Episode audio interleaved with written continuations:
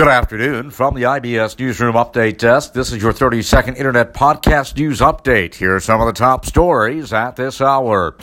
Two are dead in a high school shooting in California. Authorities are now giving a press conference. We will have the latest for you also. After nine deaths at USC, the students are criticizing a letter sent by the school, and Nancy Pelosi is accusing President Trump of bribery.